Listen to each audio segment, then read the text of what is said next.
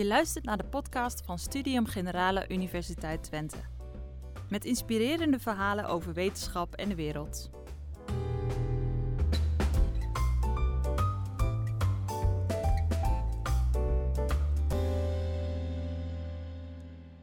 Houdt van improviseren. Um, dus het is ook een lange tijd onduidelijk geweest wat je vanavond ging vertellen. Het zou iets te maken hebben met wetenschap, maar of dat nou de zwarte gaten van Stephen Hawking zouden zijn, of een soort klokhuis voor volwassenen mailde je op een gegeven moment. Dat tekent uh, Diederik eigenlijk heel erg goed. Je gaat heel erg uit van dat wat het publiek uh, niet wil horen, maar dat wat jij het publiek wil vertellen. Maar dan op een hele toegankelijke manier. En dat doe je bij De Wereld Draait Door als, uh, als wetenschapsexpert. Maar ook bij wetenschapsprogramma's als De Kennis van Nu en Willem Wever. Ook bij radioprogramma's. Je hebt het ook gedaan in boeken. Goed, waarom vind je wetenschap nou zo belangrijk? Je, je hebt ergens gezegd, wetenschap beïnvloedt elk facet van ieders leven. En dat is jouw grote ja, drijfkracht eigenlijk om te vertellen wat je wil vertellen. Ontzettend bedankt voor deze mega lieve woorden. Ik, ik, ga er een beetje van blozen. Mijn naam is Diederik Jekel, aangenaam. Uh, en ik, um, een van de redenen, moet ik even gewoon meteen eerlijk vertellen, dat ik, dat ik niet zo goed wist wat ik moest gaan vertellen, is omdat ik, ik doe vrij veel presentaties door het land, maar ik was hier wel een beetje zenuwachtig voor. Ik heb vijf jaar geleden en twee maanden eh, geleden ben ik hier afgestudeerd. Uh, aan de Universiteit Technische Natuurkunde over Applied Physics, de master. Vaste stoffysica. En, en dit is gewoon mijn universiteit. En um, ik heb hier met heel veel liefde en plezier gezeten. En ik vind het een van de allerleukste, ook al mag ik dat tegenwoordig niet meer zeggen. Omdat ik nu voor iedereen even. Maar dit is gewoon de leukste universiteit. En um, ik heb dat met heel veel liefde en plezier heb ik hier gezeten. En het is een heel moeilijk publiek, omdat um, wie van u heeft allemaal een natuurkundige achtergrond? Dat is wel fijn om te weten. Kijk, dit is al zo heel erg ellendig. Moet je op je woorden gaan passen. En dan, dan zijn de gebruikelijke kort door de bocht wegen worden dan snel afgestraft. Um, daar kunnen we het zeker over hebben. Um, alleen, het, ik ga sowieso een aantal keer gegarandeerd te kort door de bocht. Dat, bij deze daarvoor mijn excuus. En dan kunnen we na afloop met een biertje het erover hebben of dat reëel is of niet. En um, of ik naar de helft naar de hemel ga. Heb een eigen televisieprogramma, De Kennis van Nu. Dat presenteer ik. En um, ik had daar al een eerder een langdurig project voor gedaan. En, en de, de tagline waar we het in de mail over hadden, hoe overleef je als nerd in televisieland? En daar ga ik proberen om een beetje mediatraining voor, voor bij te pakken. Maar hoe leg je nou op een leuke manier uit, um, op een goede manier wetenschap uit? Het lastige voor mensen die televisie kijken is die gaan daar niet zitten met een bloknootje, aantekeningen maken en dat soort dingen. Televisie is primair een bron van vermaak en hopelijk denk je achteraf, ik heb wat geleerd. Potjam dullebe. Dat is het meest ideale geval. En daar probeer ik op verschillende manieren aan te pakken. Zo wordt er heel veel onzin gepraat over afvallen, over diëten. Dat het allemaal wetenschappelijk bewezen is, dat je koolhydraten de duivel moet vinden en al dat soort dingen. Eigenlijk complete onzin. Dus mocht u denken van, goh, brood is de duivel, zoals veel van mijn Amsterdam-Zuid uh, stadsgenoten plachten te denken. Um, dat valt allemaal reuze mee. Uiteindelijk komt u toch weer aan aan het einde van het dieet. En of u dat nou met Atkins doet of met koolhydraten, calorieën tellen, het maakt allemaal niet uit. Uiteindelijk komt u toch weer aan. Dat is wat ontnuchterend. Dat is niet zo'n fijne boodschap om tien voor half acht uh, op NPO 2. Vandaar dat ik dacht van nou, ik kan erover vertellen, maar dan moet ik zelf ook aan de bak. Um, en ik zag er eerst zo uit. En dat is nu ietsje meer dit geworden. Um, en ik ben in die, voor de wetenschap in twee maanden 11 kilo afgevallen. En daarmee geprobeerd uit te leggen uh, over hoe dat dan gaat. En hoe je het eraf kan houden. Um, en dat is uh, eigenlijk een vervolg op een eerder project. Dat was hardlopen met Diederik. Ja, hoe we aan die namen komen, jongens, je, je verzint het niet. Hardlopen met Diederik. En daar heb ik een marathon uh, gelopen in vier maanden training. Dus aan het begin had ik, kon ik niet meer dan 300 meter lopen. En we wilden kijken of de wetenschap mij kon helpen om in vier maanden die 42,8 kilometer af te leggen. En dat is gelukt. Uh, hier ziet het er allemaal nog uh, voor de foto allemaal wel redelijk leuk uit. Dit ziet er, zo ziet het eruit als je ongeveer 37 kilometer verder bent. En dan is de wil om te leven echt wel weg hoor. Na 37 kilometer. Dan, um, dan, dan ben je spieren aan het aansturen, maar ze luisteren niet meer. Dan gaan dingen in de kramp schieten en dan ben je echt meer zo aan het lopen. Dan, um, maar goed, allemaal uh, om een emotionele component aan wetenschap te geven. En om maar meteen in de deur, met de deur naar huis te vallen, als jullie ooit je wetenschap over willen brengen naar een groot publiek, dan zijn er allerlei tips. Maar ik denk dat een van de handigste tips is, is um, dat je een PhD nodig hebt. En daar bedoel ik mee personal human drama.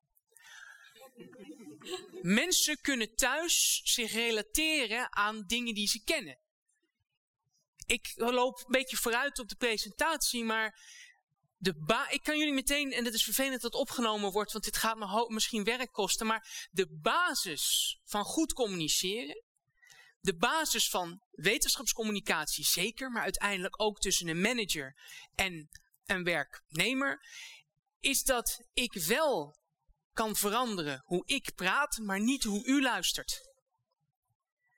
En dat klinkt als een, nou, heb je daar al lang op gestudeerd? Maar dat is wel waar de meeste communicatie op misgaat. Als je iets uitlegt of iets vertelt, dan moet dat wel in jullie leefwereld zitten. Als meteen met allerlei gekke natuurkundige anekdotes begint, over wetenschappers waar u nooit van gehoord had, dan doet dat niet zoveel.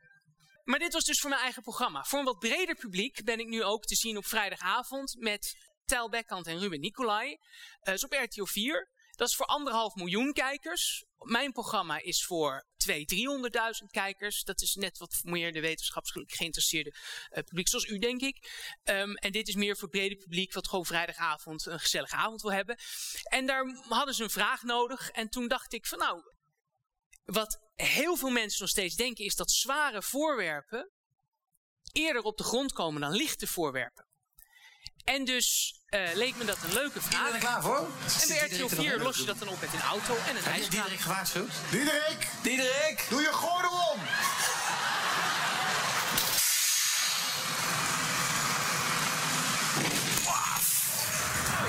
Dat was één auto. En nu gaan ze diezelfde auto de twee keer constructie. Diederik, kan je vanuit hier uitleggen... Diederik? Je mocht hier ook niet parkeren. Dan is het nu tijd om de zware auto te laten vallen. Ruben doet het laatste beetje zand erin. Go! Oké, de auto is nu uh, iets meer dan twee keer zo zwaar als net.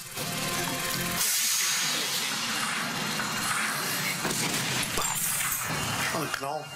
Om nu te kijken wat het goede antwoord is, zetten we beide beelden naast elkaar. En dan gebeurt er dit.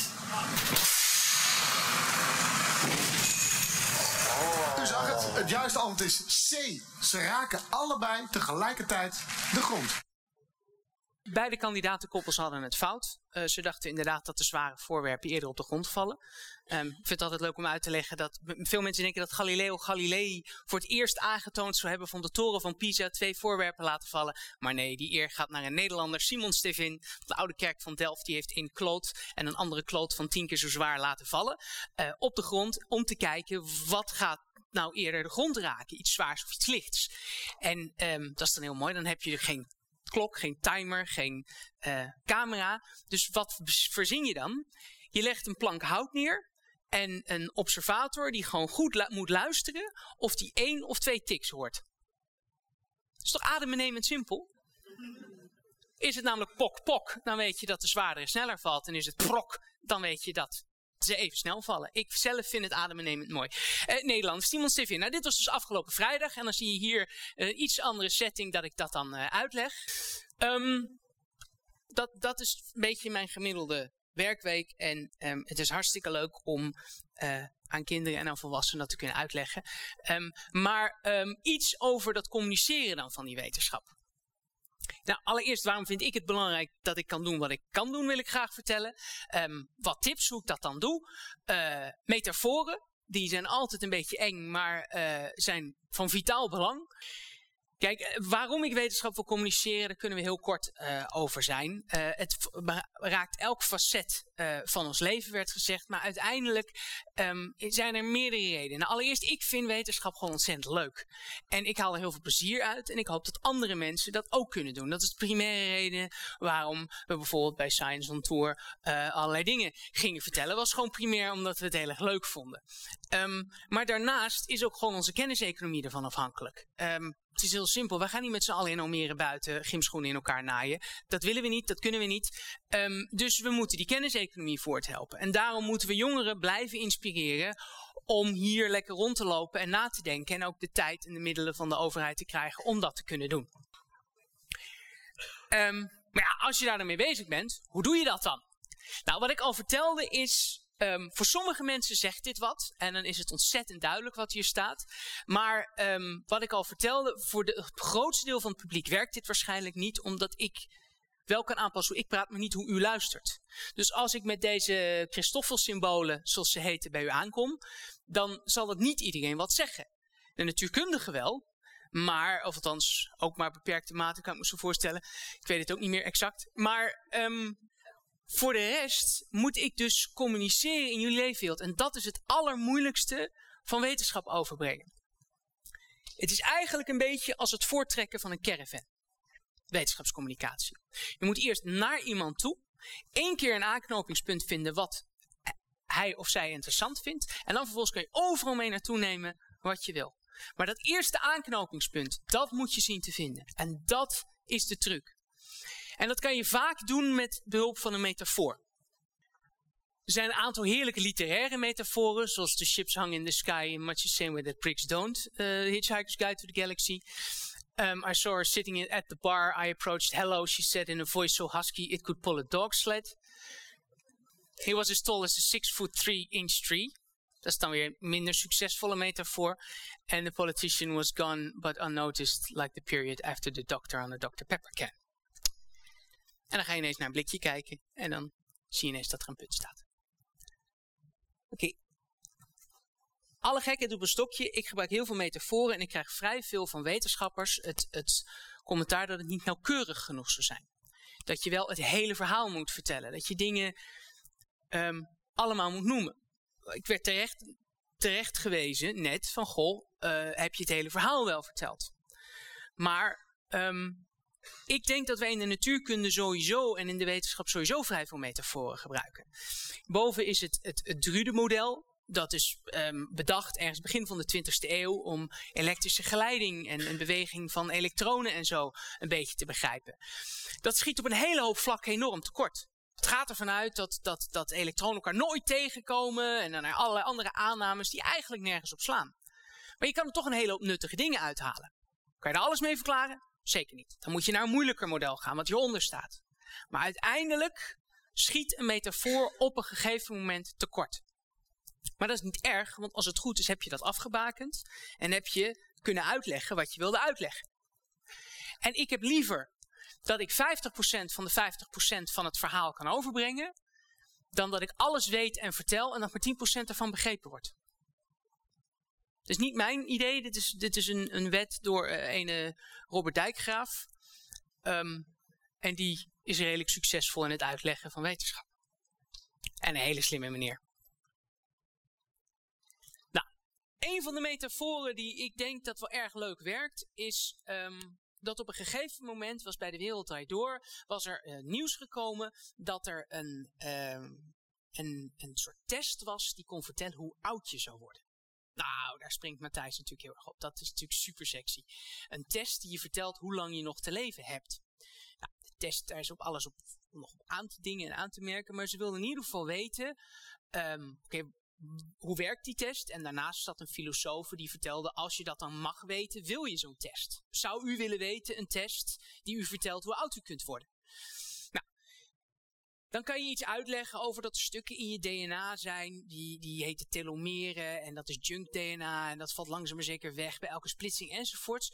Um, maar dan kan je beginnen met uh, dit soort plaatjes en dan wordt het allemaal vrij ingewikkeld. En toen dacht ik, oké, okay, er gaat iets mis met het kopiëren van het DNA. En wat er gebeurt is het volgende. Stel je voor dat je je hele DNA in een heel erg dik boek zou zetten. En bij elke keer als je nieuwe cellen maakt, je cellen moeten om de zoveel tijd ververst worden, dan kopieer je dat hele DNA, waar alles dus in staat over je kleur haar enzovoorts, kopieer je mee naar een nieuwe cel. Maar van u die nog wel eens een kopieerapparaat heeft gebruikt, en dat is volgens mij niet de groep daarachter meer, maar u die nog weet wat een kopieerapparaat is, wat was het grote nadeel van een dik boek kopiëren? Strooilift, lift, lift, licht, de kaft. Die, dat boek, dat gaat zo omhoog, waardoor je in het midden dit krijgt. Dus bij elke kopie gaat er iets mis. Bij elke kopie mis je aan het einde van je regel mis je informatie. En laat dat nou net ook aan de hand zijn in je DNA van je cel. Op het moment dat je je hele DNA gaat kopiëren door de manier waarop de cel nou eenmaal werkt, kan je de laatste paar letters kan je niet mee kopiëren. En mis je dus cruciale informatie van waarom uh, u er zo leuk uitziet of, of wat dan ook. Dat zit allemaal in het DNA en dat mis je dan. Nou, um, oké, hoe zou je dat kunnen oplossen? Stel je nou voor dat je aan het einde van, alle, van die regel waar je hier dat kwijtraakt, je moet er eigenlijk voor zorgen dat wat hier wegvalt, gewoon toch niet belangrijk is. Ik bedoel, als, als, als de nuttige informatie hier stopt, dan heb je alles nog. Dus aan het einde van de regel zet je gewoon zinloze informatie. Bla bla bla bla bla. Dat is alles, bla bla bla bla. Het hoeft niks te betekenen, maar toch allemaal niet uit. Het valt toch weg. Who cares, weet je. En aan het einde knip je dat er gewoon vanaf. Je uh, maakt een nieuwe stapel en elke keer bij de kopie verlies je wat informatie. Maar het maakt niet uit, dat is toch non-informatie, namelijk bla bla bla bla bla. Top. Nou, je lichaam doet dat ook. In je cellen heten dat dan telomeren. En dat is eigenlijk het bla bla bla bla bla van je DNA. En dat wordt elke keer een stukje korter bij elke deling. En op een gegeven moment is dat op. En dan kan het niet meer delen. Want dan ga je cruciale informatie verliezen. En dat zou dan de houdbaarheid van jou zijn. En, en er is trouwens een, een bekende ziekte waarin, en dat is vrij verschrikkelijk, kinderen uh, inderdaad te korte telomeren hebben, te weinig bla bla bla hebben. En die worden dus vroegtijdig heel erg oud. Progeria. En dat is dramatisch. En dat heeft te maken met die lengte van die telomeren. Dus het is ook niet helemaal gek, dit verhaal. Maar als je. Ik durf redelijk te wedden dat als ik aan u, zeker omdat ik het nu benadruk, maar als ik aan u over een jaar wellicht vraag van goh, weet u nog wat ik verteld had? Dat de kans een stuk groter is dat u denkt, ja, wacht even. Je zat erop en neer te stuiteren en je vertelde iets over een dik boek. Boek, wat was het ook weer? Kopieerapparaat. Oh ja, dat was gekaft. En dan langzaam maar zeker, omdat je de ervaring al hebt van het kopiëren, kom je weer tot het verhaal. Het blijft beter hangen. Het heeft een kapstokje in uw hoofd. En dat is de truc van iets uitleggen aan een breed publiek. Als je wil dat je informatie blijft hangen. andere truc is uh, die ik ook heel graag vertel, want het is erg leuk. Ik heb heel veel bijles gegeven toen ik hier aan het studeren was. En er was een meisje, uh, jaar of veertien, uh, exploderend van de oestrogeen, was er klaar mee, wilde allemaal niet meer leven. Het was wel ellende, een groot drama en dan moest je natuurkunde doen.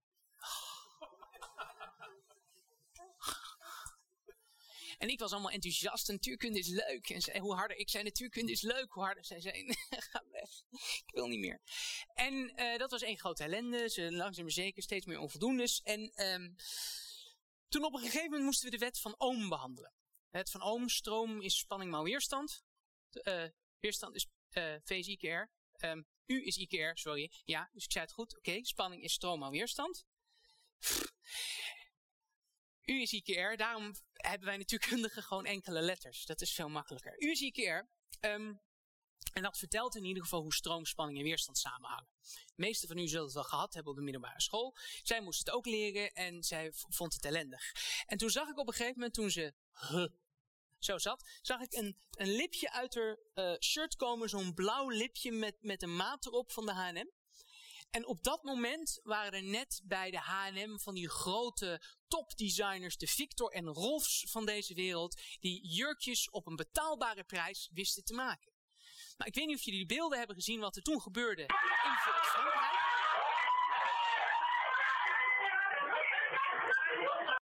Nou ja, goed. Um, de, de, dit gaat nog even tijdjes erdoor en, en gewonden en ellende. Maar goed, um, wat ik dus tegen haar vertelde is van, goh, jij, jij hebt dat bij de H&M gekocht, hè? Hm? En jij weet dat ehm, bij de H&M er af en toe topdesigners zijn die jurkjes verkopen, toch? Uh, ja, dat wisten ze dan wel. Ze dachten geen idee waar ik naartoe wilde. En toen zei ik van, nou ja, maar weet je hoe dat dan gaat op zo'n dag? Ochtends vroeg komt zo'n manager en die uh, heeft dan dat jurkje, dat doet het over een mannequin of een, uh, hoe heet dat, zo'n paspop heen. En die zet er vervolgens een, een, een pakkertje onder van nieuw jurkje, 20 euro. Voor die H&M is een gigantisch marktplein met allemaal vrouwen. En mocht u denken, oh, dit wordt een seksistisch verhaal, ik wil graag met u het aantal mannen in dit etablissement tellen.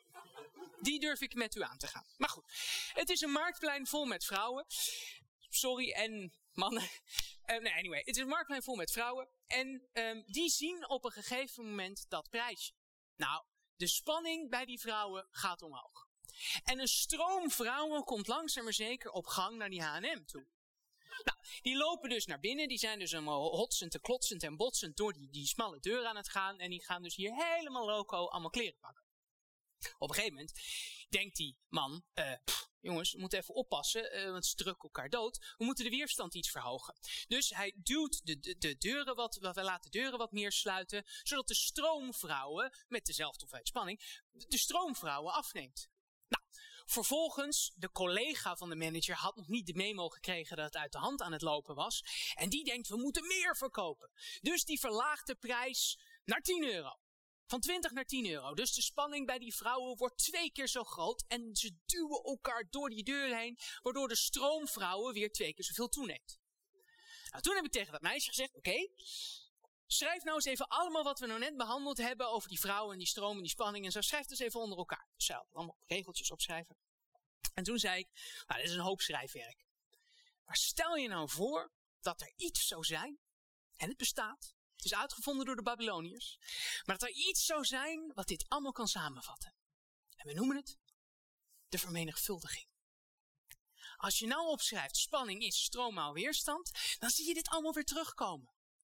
Bij hogere weerstand gaat de stroom omlaag en bij de hogere spanning gaat de stroom omhoog. Zie je dat allemaal terug? Dus keek me aan. En uiteindelijk heeft ze aan het einde van het jaar het met een nipte, maar wel met een voldoende haar natuurkunde afgesloten. En het moraal van het verhaal is dat uiteindelijk hoef je dit ook niet elke keer te doen, maar als je, je staat met wetenschap soms een, uh, een, een, een stapje naar achteren. Weet je, je moet soms zijn er allerlei vooroordelen over wetenschap. En dat hoef ik u niet uit te leggen. U heeft dat niet, maar er zijn een hoop mensen die denken van nou, het zal weer ingewikkeld worden. Het zal weer saai worden. En een hoop mensen denken ja, ik zal wel weer dom zijn. En dat is heel akelig om jezelf dom te voelen. En op het moment dat je iets uitlegt, moet je verdomd goed doorhebben. Echt, dat is heel belangrijk dat je mensen niet schoffeert, onbewust. Het is niet leuk om jezelf dom te voelen. Natuurkunde was voor mij een soort um, een soort studie van nederigheid. Ik werd zeven jaar lang geconfronteerd, elke dag weer, dat ik eigenlijk net te dom ben om de natuur helemaal te begrijpen. Maar de meeste mensen vinden dat niet fijn. Je moet een behoorlijke rare, zelfkastijdende type mens zijn, wil je dat kunnen volhouden, en dan word je wetenschapper. Kort de bocht. Oké. Um, ja, ik heb hier um, meneer Hawking. En um, hij was twee week of drie geleden uh, weer in het nieuws. Um, hij is de laatste tijd wat vaker in het nieuws. Um, ook omdat hij zegt dat, dat de computers uh, intelligent gaan worden en dat we daarvoor moeten oppassen. En een hoop andere dingen. Hij, hij, wil steeds meer maatschappelijke dingen aansnijden. Maar er is ook een ander ding waarvoor hij in het nieuws was. En uh, dat was dat hij een oplossing zou hebben voor een inmiddels 40 jaar lang openstaand probleem. Wat hij zelf begonnen is. Uh, dus we kunnen het hem kwalijk nemen. Uh, hij is ermee begonnen met dat probleem. En, en men heeft er nog niet echt een oplossing voor en is ermee bezig. Het gaat wel zo zijn dat voor sommige natuurkundigen dit wellicht al bekend is. En dat ze eventueel her en der vinden dat ik kort door de bocht ga. Maar ik moet een 40 jaar oud probleem, waar men nog niet uit is. De facto, het is niet zo makkelijk. Um, gaan proberen uit te leggen in een korte tijd. Dus um, na afloop graag de discussie of ik te ver ging of niet. Um, de natuurkunde is gebouwd op twee pilaren. We hebben een theorie die prachtig werkt voor al het grote, al het lompe, zoals sterren en planeten. Dat noemen we de relativiteitstheorie van Einstein. En we hebben een set wetten die werkt voor kleine deeltjes. Elektronen, atomen, dat soort dingen. En dat noemen we de kwantummechanica. En dat is kort door de bocht, zijn dat echt de twee pilaren van de moderne natuurkunde. En dat, die werken te gek. Dit is echt, het zijn prachtige theorieën. Ik vind zeker de relativiteitstheorie van Einstein, de algemene waar we het hier over hebben, die ga ik binnenkort uh, als tweede tatoeage op mijn been laten zetten, want ik vind die theorie echt te gek. Um, ik kan wel de eerste laten zien, dat had ik natuurlijk niet moeten doen. Kijk, hier is de eerste. En dat driekruis staat voor dat er überhaupt materie in het universum is. De, lijntjes herkent u misschien als bellenvat, dat er deeltjes zijn. Um, de vier fundamentele oerkrachten. En ooit had ik het plan om hier in dit openstaande cirkeltje, wat nu staat voor wat er nog te ontdekken valt, het, Higgs-deeltje erin te zetten, mocht dat bestaan, want dit is van voor het bewijs. Um, maar goed, uiteindelijk vind ik het nu mooier dat het open staat voor wat er nog te ontdekken valt. Maar goed, dit been is voornamelijk kwantummechanica. En, en dit been wat nog maagdelijk wit is, zeker in, in mijn melkflessengeval, um, daar kan dan uiteindelijk de relativiteit komen. Goed. Dat is heel vervelend voor natuurkundigen, dat er twee pilaren zijn. Waarom? Natuurkundigen vinden het het mooiste als er één theorie is die alles kan verklaren. En het is ook een beetje raar dat we dus een set regels hebben voor uh, het grote en een set regels voor het kleine korter de bocht gezet. En normaal is dat geen probleem, want als je bezig bent met te berekenen hoe een aarde om een zon heen draait, ga je echt niet naar elk individueel atoompje in die aardbol kijken. Dat is ondoenlijk. Dat zijn er heel, heel, heel veel. Om het even technisch te houden. En um, dat is dus, heeft geen zin. Op het moment dat je kijkt naar een enkel deeltje, die zijn zo ontzettend licht, dat je zwaartekracht eigenlijk gewoon wel kan verwaarlozen, kan negeren. Dus meestal is het geen probleem. Je kan het een beetje vergelijken alsof je in Amsterdam, waar ik vandaan kom, um, en waarom neem ik dan Amsterdam? Omdat hij zo'n heel mooi ei door het midden heeft lopen. Uh, dat in het noorden van Amsterdam de ene set verkeersregels geldt, bijvoorbeeld dat we aan de linkerkant van de weg rijden, en in het zuiden van Amsterdam aan de rechterkant van de weg rijden. Dat is prima, totdat je met de Koentunnel te maken hebt, of met de Piet Heintunnel. Dan kom je bij het grensvlak van die twee set regels, dan krijg je een probleem. En er zijn twee situaties uh, sowieso al denkbaar, waarin er iets is wat heel groot en zwaar is, en ondertussen ook heel erg klein is. En een van die voorbeelden is bijvoorbeeld de oerknal.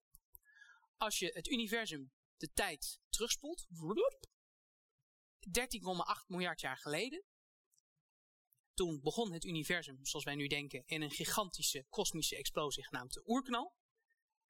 Toen was alles van het universum samengepakt in een piepkleine ruimte. Het begon hier en het werd wat we nu, nou, dit. Nou, dat is dus behoorlijk wat gewicht in een hele kleine ruimte. Dat is het moment waarop kwantummechanica, de wet van het kleine, samen met de relativiteit, de wetten van de hele grote, samenkomen. En een ander voorbeeld zijn de zogenaamde zwarte gaten. En daar gaat deze hele discussie met Stephen Hawking over. Zwarte gaten zijn niet een, een heel erg nieuw concept. Um, veel mensen denken dat, maar het idee van zogenaamde donkere sterren, de naam zwart gat is wel vrij uh, recent, maar um, donkere sterren stamt al uit de 18e eeuw. Ergens iets van 1783 of zo, uh, bedacht de meneer uh, al dat er misschien zoiets als donkere sterren zouden kunnen bestaan. Maar hoe kom je dan op dat idee van een zwart gat? En wat is het? Nou, stel je voor dat ik dit tasje omhoog gooi. En stel dat ik het nu twee, drie keer zo hard doe, dan komt het tegen het dak aan.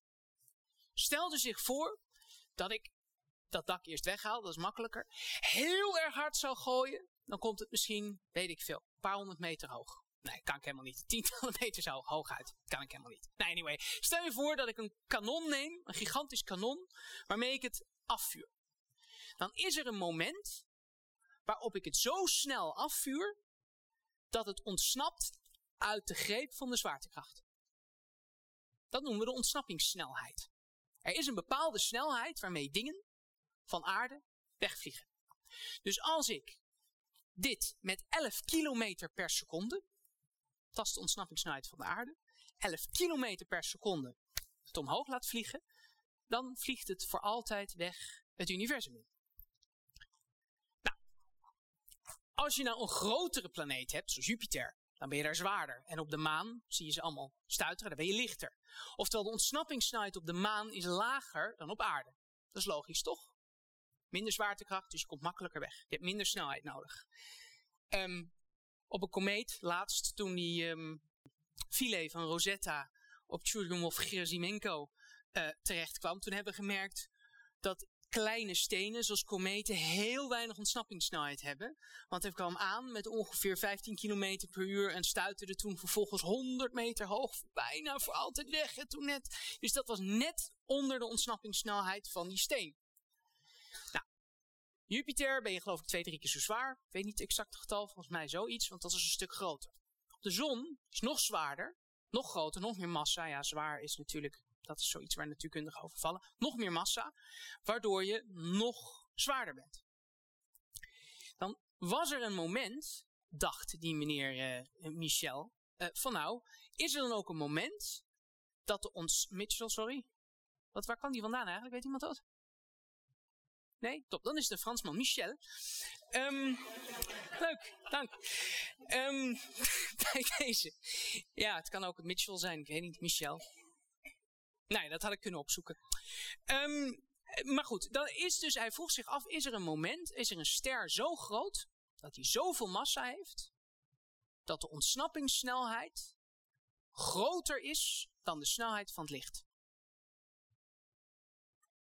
Dus licht is eigenlijk, bestaat dat uit balletjes, volgens die Michel.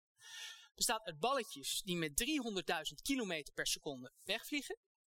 Is er nou een, een, een ster te verzinnen die zo groot is en zo zwaar is, dat zelfs het licht niet kan ontsnappen? En wat zie je dan? Wat straalt dat uit? Als ik daar naar kijk? Niks. Want al het licht wat naar mijn oog wil komen, gaat op het laatste moment weer terug. Nou, hij zat in de 18e eeuw, wist een aantal dingen die waardoor het, dit absoluut niet klopt, dit verhaal. Maar goed, um, toen op een gegeven moment kwam uh, Einstein. En uit zijn algemene relativiteitstheorie kwam ook naar voren dat een vergelijkbaar idee, het zwarte gat, dat dat wel degelijk mogelijk misschien zou moeten kunnen zijn. Hij zelf vond het een verschrikkelijk idee. Um, hij vond het ondingen, hij geloofde er niet in.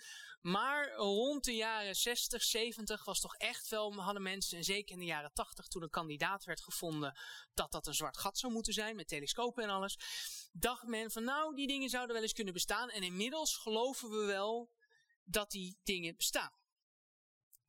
Nou, die zwarte gaten, dat zijn hele rare dingen, want in zichzelf leveren ze allerlei paradoxen op schijnbaar tegenstrijdige dingen die achteraf niet zo tegenstrijdig zijn. Ik zal een heel simpel voorbeeld noemen uit de allereerste relativiteitstheorie. Want wie heeft de, de relativiteitstheorie is niet door Einstein, of althans was niet de eerste. Galileo had er ook eentje. Um, heel wat daarvoor. Um, en het gaat eigenlijk hier om. Stel je voor dat wij een, een, een bal overgooien. Met 10 km per uur gooi ik een bal naar jou. En jij gooit hem weer terug met 10 km per uur naar mij. Top, dankjewel. Um, Stel je nou voor dat ik tegelijkertijd met 5 km per uur naar jou toe loop, terwijl ik gooi. Hoe hard komt die bal dan bij jou aan? Ik loop met 10 en ik gooi met 5. 15. Kan je gewoon bij elkaar optellen. Um, dus, als je, dus op het moment dat uh, ik met 5 km per uur naar achteren loop en het met 10 naar jou toe gooi, dan komt die bal langzamer aan, want ik loop naar achteren en dus kan je die snelheden weer bij elkaar optellen. Dan komt hij dus met 5 bij jou aan. Dat is intuïtief logisch, toch? Oké, als die bal, terwijl ik naar jou toe loop, met 15 km per uur aankomt, en ik meet hoe snel die bij mij weggaat, wat meet ik dan? 10 km per uur. Want ik gooi hem nog altijd met 10 km per uur. Dus jij meet 15 en ik meet 10. Wie heeft er dan gelijk? Nou ja, het, het, het is, als je, normaal denk je er nooit over na. Want je hebt al vanaf dat je vier jaar oud bent met je ouders misschien dingen overgegooid. Je hebt er nooit meer stilgestaan. Maar dit is, als je heel fundamenteel gaat nadenken, wie heeft er dan gelijk? Je meet allebei iets anders. En uit de natuurkunde moet je wel ervoor zorgen dat we het altijd eens kunnen worden. Maar het lijkt dus iets paradoxaals dat wij het niet eens zijn. Jij meet iets anders dan ik. Maar precies Galileo had met zijn theorie een truc waardoor je dat kan oplossen. Dat we zeggen, natuurlijk meten wij iets anders, want ik heb een andere snelheid ten opzichte van de grond en dan jij. En dan kunnen we het alsnog eens worden. Nou, die zwarte gaten, die hebben ook heel veel van dat soort paradoxale situaties. En één daarvan, dat is waar al 40 jaar lang over gesteggeld wordt door wetenschappers. Wat sowieso een, een raar iets is, is dat wanneer je in een zwart gat valt, en we gaan er nu even vanuit dat je een panzer aan hebt, waardoor je niet um, al te veel last hebt van de zwaartekracht. Uh, want uiteindelijk zal het je, um, een, een Amerikaanse natuurkundige noemt dat to spaghettify. Oftewel, een zwart gat maakt spaghetti van je. Omdat je, als je voeten zitten dicht, als ik nu het gat het vallen ben, zitten mijn voeten dichter bij het zwarte gat dan ik. Met andere woorden, daar wordt harder aan getrokken dan ik. Oftewel, ik word als spaghetti uit elkaar getrokken. Um, maar goed, even ervan uitgaan dat je dat allemaal overleeft. Um, hebben zwarte gaten iets, iets heel erg raars. Dat um, op het moment dat je in de buurt van de buitenkant van het zwarte gat komt, dan gaat je tijd steeds langzamer lopen. Het is geen meetfout. het is niet dat je een nieuwe klok moet kopen. Maar de tijd gaat langzamer lopen. Ik denk langzamer. Jullie zien me langzamer bewegen. Mijn spijsvertering gaat langzamer. Wat in mijn geval nog heel vervelende consequenties heeft. En dus op het moment dat, mijn, dat ik mijn vriendin richting het zwarte gat zou duwen. Dan, en ik ver van het zwarte gat afblijf. Dan zie ik haar steeds langzamer bewegen. En vlak voordat ze in het gat valt, staat haar tijd stil. En op het moment dat zij terug zou kijken, dat ze dus met de rug naar het zwarte gat valt, dan ziet ze mij steeds verder, steeds sneller praten en. Voor haar perspectief gaat mijn tijd steeds sneller. Ja, dat is natuurlijk niet eerlijk, want haar tijd gaat langzamer. Ze, haar hoofd gaat trager. Ze denkt minder goed. Nou, mijn vriendin natuurlijk niet, dat is heel slim. Maar ze denkt langzamer. En steeds minder. Echt langzamer. En um, daardoor lijkt het alsof ik steeds sneller ga praten en bewegen en doen. Dat is heel erg raar. Maar het aller, allerraarste is, en dat is vergelijkbaar met dat wij het niet eens werden over de snelheden, en daar is men de wetenschap wel al uitgekomen, is dat wij hebben een totaal andere perceptie.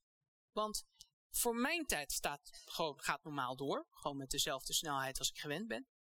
En ik zie haar steeds, zeg maar, langzaam maar zeker stilvallen. Als zij omkijkt, dat op het moment dat haar klok stil bijna komt te staan, ziet ze langzaam maar zeker dat ik steeds sneller ga praten en bewegen. Dat ik het op een gegeven moment waarschijnlijk zat ben. Dat ik naar huis ga. Dat ze met de telescoop uh, naar de aarde kijkt en dan, die ze mee heeft genomen. Kijkt ze naar de aarde en dan ziet ze dat ik oud word. Uh, dat, dat onze kinderen oud worden, kleinkinderen, achterkleinkinderen. Dat het landschap verandert. Dat de aarde op een gegeven moment opgegeten wordt door de zon en weet ik veel. Voor haar perspectief gaat het universum steeds sneller en sneller en sneller. Want haar tijd gaat langzamer. Dus op een gegeven moment ziet zij dat het universum de zon opbrandt, dat alle sterren gaan doven, dat een miljard jaar, 10 miljard jaar, 100 miljard jaar, alles steeds sneller gaat. Het is alsof die video steeds sneller afgespeeld wordt, die ze ziet. Totdat op een gegeven moment oneindig veel tijd verstreken is, omdat haar klok stilstaat. Denk maar na, als haar klok stilstaat, hoe lang duurt het dan? Het is bijna filosofisch. Voordat de secondenwijzer weer één tikje verder is. Niet? Dat duurt gewoon oneindig lang. Nou, dat zijn hele rare dingen. Um, en het wordt nog bizarder dat de relativiteitstheorie er op een gegeven moment achtergekomen is dat mijn vriendin niks merkt anders dan het uittrekken, van het in het zwarte gat vallen. Voor haar is er niet een, een zwart gat, een ding. Het is er niet. Zij vliegt gewoon recht zo door totdat ze in het midden komt en kapot gemaakt wordt door het zwarte gat. Ik zie haar langzaam zeker stilvallen, maar zij heeft het niet door. Ze vliegt gewoon lekker rustig door alsof er niets aan de hand is. Nou, als u nu denkt, ik vind het raar, ik snap het nauwelijks. Nou, welkom bij Einstein eh, tussen 1915 en 1945, zeg maar. Dat is, dat is heel normaal. Dit is, dit is heel raar. Dit is gewoon heel vreemd. Um, maar dat is dus het gedrag van die zwarte gaten. Nou, het gaat nog wat raarder worden. Bent u nog met me tot nu toe? Top. Oké. Ik had al gezegd dat die twee pijlers van de natuurkunde, de relativiteit en de kwantummechanica, niet goed met elkaar kunnen vinden. Tot nu toe gaat het allemaal nog redelijk voorspoedig. Dit wordt nog uitgelegd door de relativiteit, is geen probleem. Uh, mijn vriendin die gaat in het zwarte gat. Uh, ik zit erboven te kijken, ik zie de stilte. Allemaal wordt dat uitgelegd. Relativiteit gaat ervan uit. Um, nee, laten we bij de kwantummechanica beginnen. Kwantummechanica is de, is, de, de, is de wetenschap van het kleine. De kleine deeltjes. En dat is echt heel raar. Kwantummechanica is echt vreemd. Alle groten die met kwantummechanica die het uitgevonden hebben, hebben allemaal ontzettend leuke, inspirerende quotes op internet. Waarvan ze zeggen, als je denkt dat je het begrijpt, begrijp je het niet. En ik heb het uitgevonden, maar nog steeds snap ik het niet. Uh, letterlijk. Dat is gewoon heel vreemd. En het probleem van kwantummechanica is dat dingen een beetje, ja, een beetje vaag zijn. In de zin van een bowlingbal is gewoon een bowlingbal en die ligt daar totdat je er een trap tegen aangeeft, dan gaat hij bewegen. Maar kwantummechanica, de deeltjes, eh, dat geldt niet voor kleine deeltjes, kleine atoompjes. Die zijn niet zomaar als een bowlingbal. Die zijn namelijk soms hier en soms een beetje daar. En soms kunnen ze even kort verdwijnen en verschijnen. Het is een soort raar. Als je echt inzoomt, kom je erachter dat de natuur heel erg raar in elkaar zit. En een van de dingen die uit de kwantummechanica naar voren komt, is dat je voor een hele korte tijd van het universum een boerenleenbank kan maken. Voor een hele korte tijd kan je even wat energie lenen van het universum, als je het ook maar snel weer teruggeeft. Dus er zit om ons heen allemaal een soort leenbare energie. Dus een beetje de ING van de energie, zeg maar. En dat, dan is er nog, wat is de allerbekendste formule die u kent? E is kwadraat. E is mc kwadraat is eigenlijk ook een soort bankair iets. Ik had daar ook van kunnen maken, um, euro is dollar maal 1 punt zoveel. De som. Ik weet dat nooit. In ieder geval het is een soort wisselkoers. Um, ik weet niet wat het is op dit moment. Ik, ik, weet in ieder geval dat ik heel weinig voor mijn euro's terugkrijg op dit moment. Maar goed, um, uh, het is een soort wisselkoers. Energie en massa kan je gewoon vrij uitwisselen in het universum. Dat is, het is eigenlijk voor natuurkundigen die echt een beetje verstokt zijn, hebben het niet eens meer door dat ze het over energie of massa hebben. Het enige wat ze doen is het delen door die c kwadraat. En je maakt het uit. Dus, wat ik zei. Die kwantummechanica, die zegt het universum is een boerenleenbank en je kan heel even energie lenen van het universum. Als je het maar weer snel teruggeeft. Dat betekent dus ook dat je heel even deeltjes kan lenen van het universum als je het maar weer snel teruggeeft. Oké, hoe ziet dat er dan concreet uit? Overal om u heen, nu, daar, daar, daar, ook in het universum, ontstaan ter plekke even twee deeltjes en die dan ook weer weggaan. Om mij heen nu, as we speak, verdwijnen en verschijnen er allemaal hele kleine deeltjes die zo even uh, weer weg. En heeft het over een hele korte tijd, miljardste van miljardste van miljardste seconde. Dat is orde groot. Maar het gebeurt echt.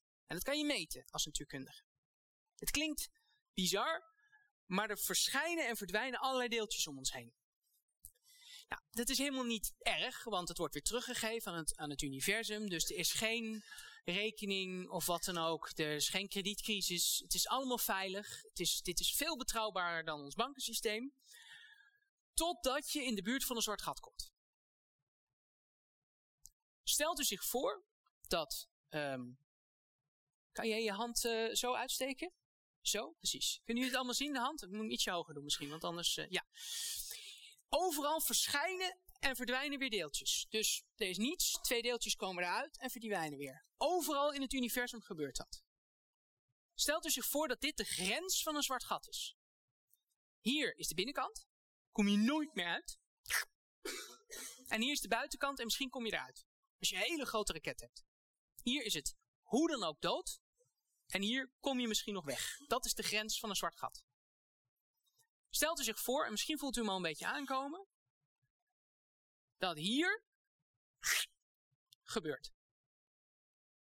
Er worden precies op de grens worden er twee deeltjes gemaakt.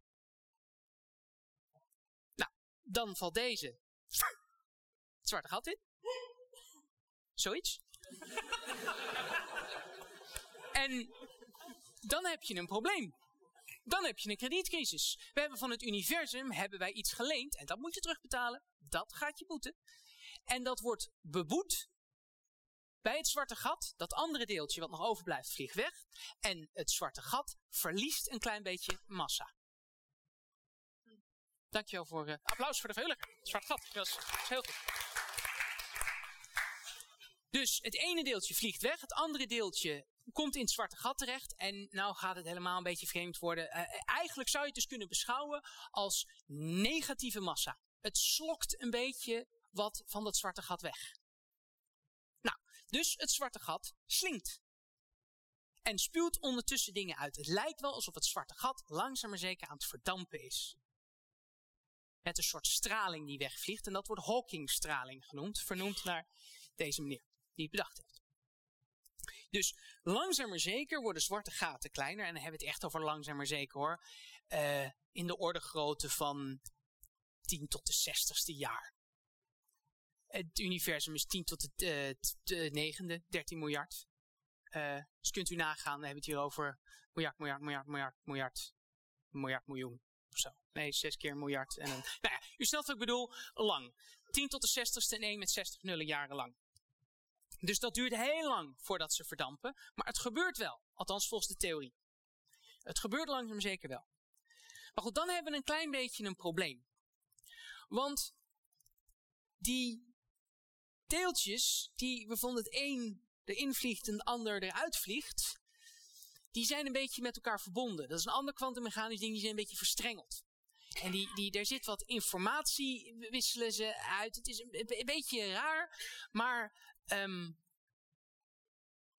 er, wat er uit dat zwarte gat wegverdampt, dat mist informatie. En dit wordt de informatieparadox genoemd. En daar zijn ze al 60 of 40 jaar mee bezig. Wat is nou informatie? Het lastige is van, de, van een zwart gat, is dat als je er uh, een, een, stapel telefoonboeken in gooit, of mij, dat maakt voor het zwarte gat niet uit. Sterker nog, aan een zwart gat kan je niet zien of het ontstaan is door een enorme stapel, echt een enorme stapel telefoonboeken, of een enorme stapel mij, of exploderende sterren. Dat kun je niet uit het zwarte gat halen. Je weet niet wat het was dat daarin terecht kwam. En dan denk je misschien, oké, wat maakt dat uit? Nou, dat is heel vervelend voor die voornoemde kwantummechanica. De kern, de basis van de kwantummechanica is dat je nooit informatie kwijt mag raken. En dat heeft er een beetje mee te maken dat, dat stel je voor dat, um, ik, stel je voor dat ik jou nu heel hard op je neus zou slaan. Wat zou er dan gebeuren? Dat is, super lief.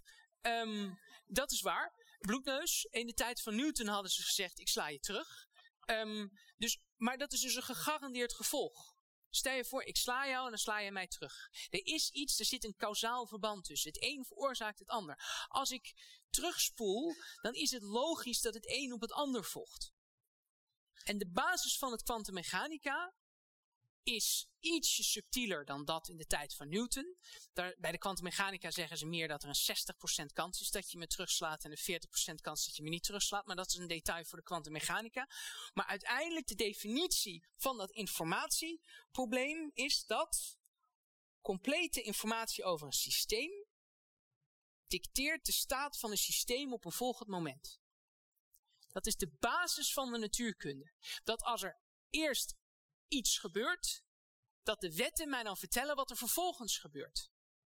Dat is wat ik wil. Als ik een balletje loslaat op een heuvel, rolt het naar beneden en niet omhoog. Dat is een natuurkundig principe. Als twee deeltjes tegen elkaar aankomen en weer wegvliegen, dan moet ik kunnen berekenen wat er gebeurt. In principe willen natuurkundigen de toekomst kunnen voorspellen. Dat is de basis van de hele natuurkunde. Determinisme. En zelfs bij kwantummechanica, waar dat een stuk, subtieler ligt, dat determinisme, ook daar zit het erin. Die kwantummechanica gaat kapot in zijn grondvesten als informatie niet behouden blijft. En dan kun je zeggen van, ja, misschien is een zwart gat dan een uitzondering. Het vervelende is wel dat we probeerden om de kwantummechanica toe te passen op de relativiteit van een zwart gat. En de consequentie is dat daardoor het fundament van de theorie die je erop probeert te plakken kapot gaat. Dat is heel ingewikkeld voor natuurkundigen om te accepteren. Je bereikt daar niks mee. We, het, het, we, we snappen niet hoe we daar om mee moeten gaan. Dus toen was er op een gegeven moment een kamp en um, Hawking zei in 74, zei hij, uh, gaf hij dit aan. Hij bedacht toen die Hawkingstraling en zei toen ook van let op jongens, informatie gaat verloren. Het waren er anderen, waaronder de Nederlander Gerard het Hoofd. Die is de belangrijkste opponent samen met Suskind tegen uh, Hawking. En die zei van, nee, ja, maar dat kan niet, want dat betekent dat we onze kwantummechanica niet meer kunnen vertrouwen. Nou, uiteindelijk kwam er zelfs een weddenschap uit tussen uh, Hawking en ben even zijn naam kwijt, sorry, in de jaren negentig, van dat informatie verloren raakt of niet. Uh, en uiteindelijk in 2004 heeft Hawking toegegeven dat informatie niet verdwijnt. Hij, er waren toen ontwikkelingen uit de snaartheorie onder andere, waardoor hij dacht, oké, ik kan er niet omheen, ik geloof het nou wel. Ik heb in 74 gezegd, informatie raakt verloren, maar dat is te desastreus. Ik geloof nu, informatie raakt niet verloren. Maar dan is de vraag, waar blijft het? In de tijd van Hawking was er dus de situatie dat je een kluis hebt waar je informatie in stopt. Kluis is het zwarte gat. En als dat, die kluis eeuwig zou blijven bestaan, zoals voor Hawking, was dat geen probleem, want je weet dat je informatie nog altijd in je kluis ligt. Wat Hawking op een gegeven moment zei, is hier heb je een kluis, daar doe je informatie in, we doen de kluis dicht en de kluis is weg. Dat is heel gek voor een natuurkundige. Waar is de informatie gebleven? En we hebben tot op de dag van vandaag nog geen duidelijk raamwerk wat vertelt waar die informatie naartoe gaat. En hier wordt het een stuk speculatiever. Um, er worden hele gekke dingen nu bedacht. Hawking onder andere zegt op dit moment dat het naar wat ik begrijp, want de hele publicatie moet nog uitkomen. Maar wat hij verteld heeft, waar deze foto van gemaakt is, is dat hij zegt van goh, um, het is misschien naar een ander universum verplaatst dat is het niveau van, van speculatieve natuurkunde die er komt. Er zijn daadwerkelijk natuurkundigen die bezig zijn om te zeggen, misschien zijn er wel hele kleine wormholes die die deeltjes met elkaar verbinden, zodat de informatie alsnog er doorheen kan gaan. Nou, als u het niet meer kunt volgen, dan is dat echt niet uw schuld. Want er wordt nu echt met strohalmen, er is zelfs een idee dat er een enorme firewall, zoals dat heet, een, een muur van verzengende hitte om zwarte gaten heen zit. Waardoor op het moment dat mijn vriendinnetje richting dat zwarte gat gaat, ze überhaupt haar informatie niet verloren zou raken, want ze zou ter plekke verbranden en uh, ze komt überhaupt nooit in dat zwarte gat. En dan kan ik nog voorstellen dat u één ding zich nog afvraagt. Informatie verbranden, uh, voor dat ver, ver, verandert of verdwijnt. Maar wat nou als je dit, je eigen boek verbrandt? Dan verdwijnt dat toch ook? Maar dan verdwijnt dat toch ook? Nou, nu komt het verschil tussen praktisch en theoretisch. Je zou met de natuurkundewetten, zou je in theorie van alle bewegingen, hitte, uh, asdeeltjes, alles in principe terug moeten kunnen redeneren naar dit fantastische, want dat is het, dit fantastische boek. In theorie. En daar hebben we het over. Maar hier gaat het dus zelfs in theorie mis. Kijk, praktijk is sowieso kansloos. Dat moeten wij technische natuurkundigen helaas vaker accepteren. Maar in theorie kan het in ieder geval. Om de informatie terug te vinden en alle hitte en as terug te brengen tot dit boek. Nou, Hawking zei nee, het gaat helemaal mis bij zo'n zwart gat.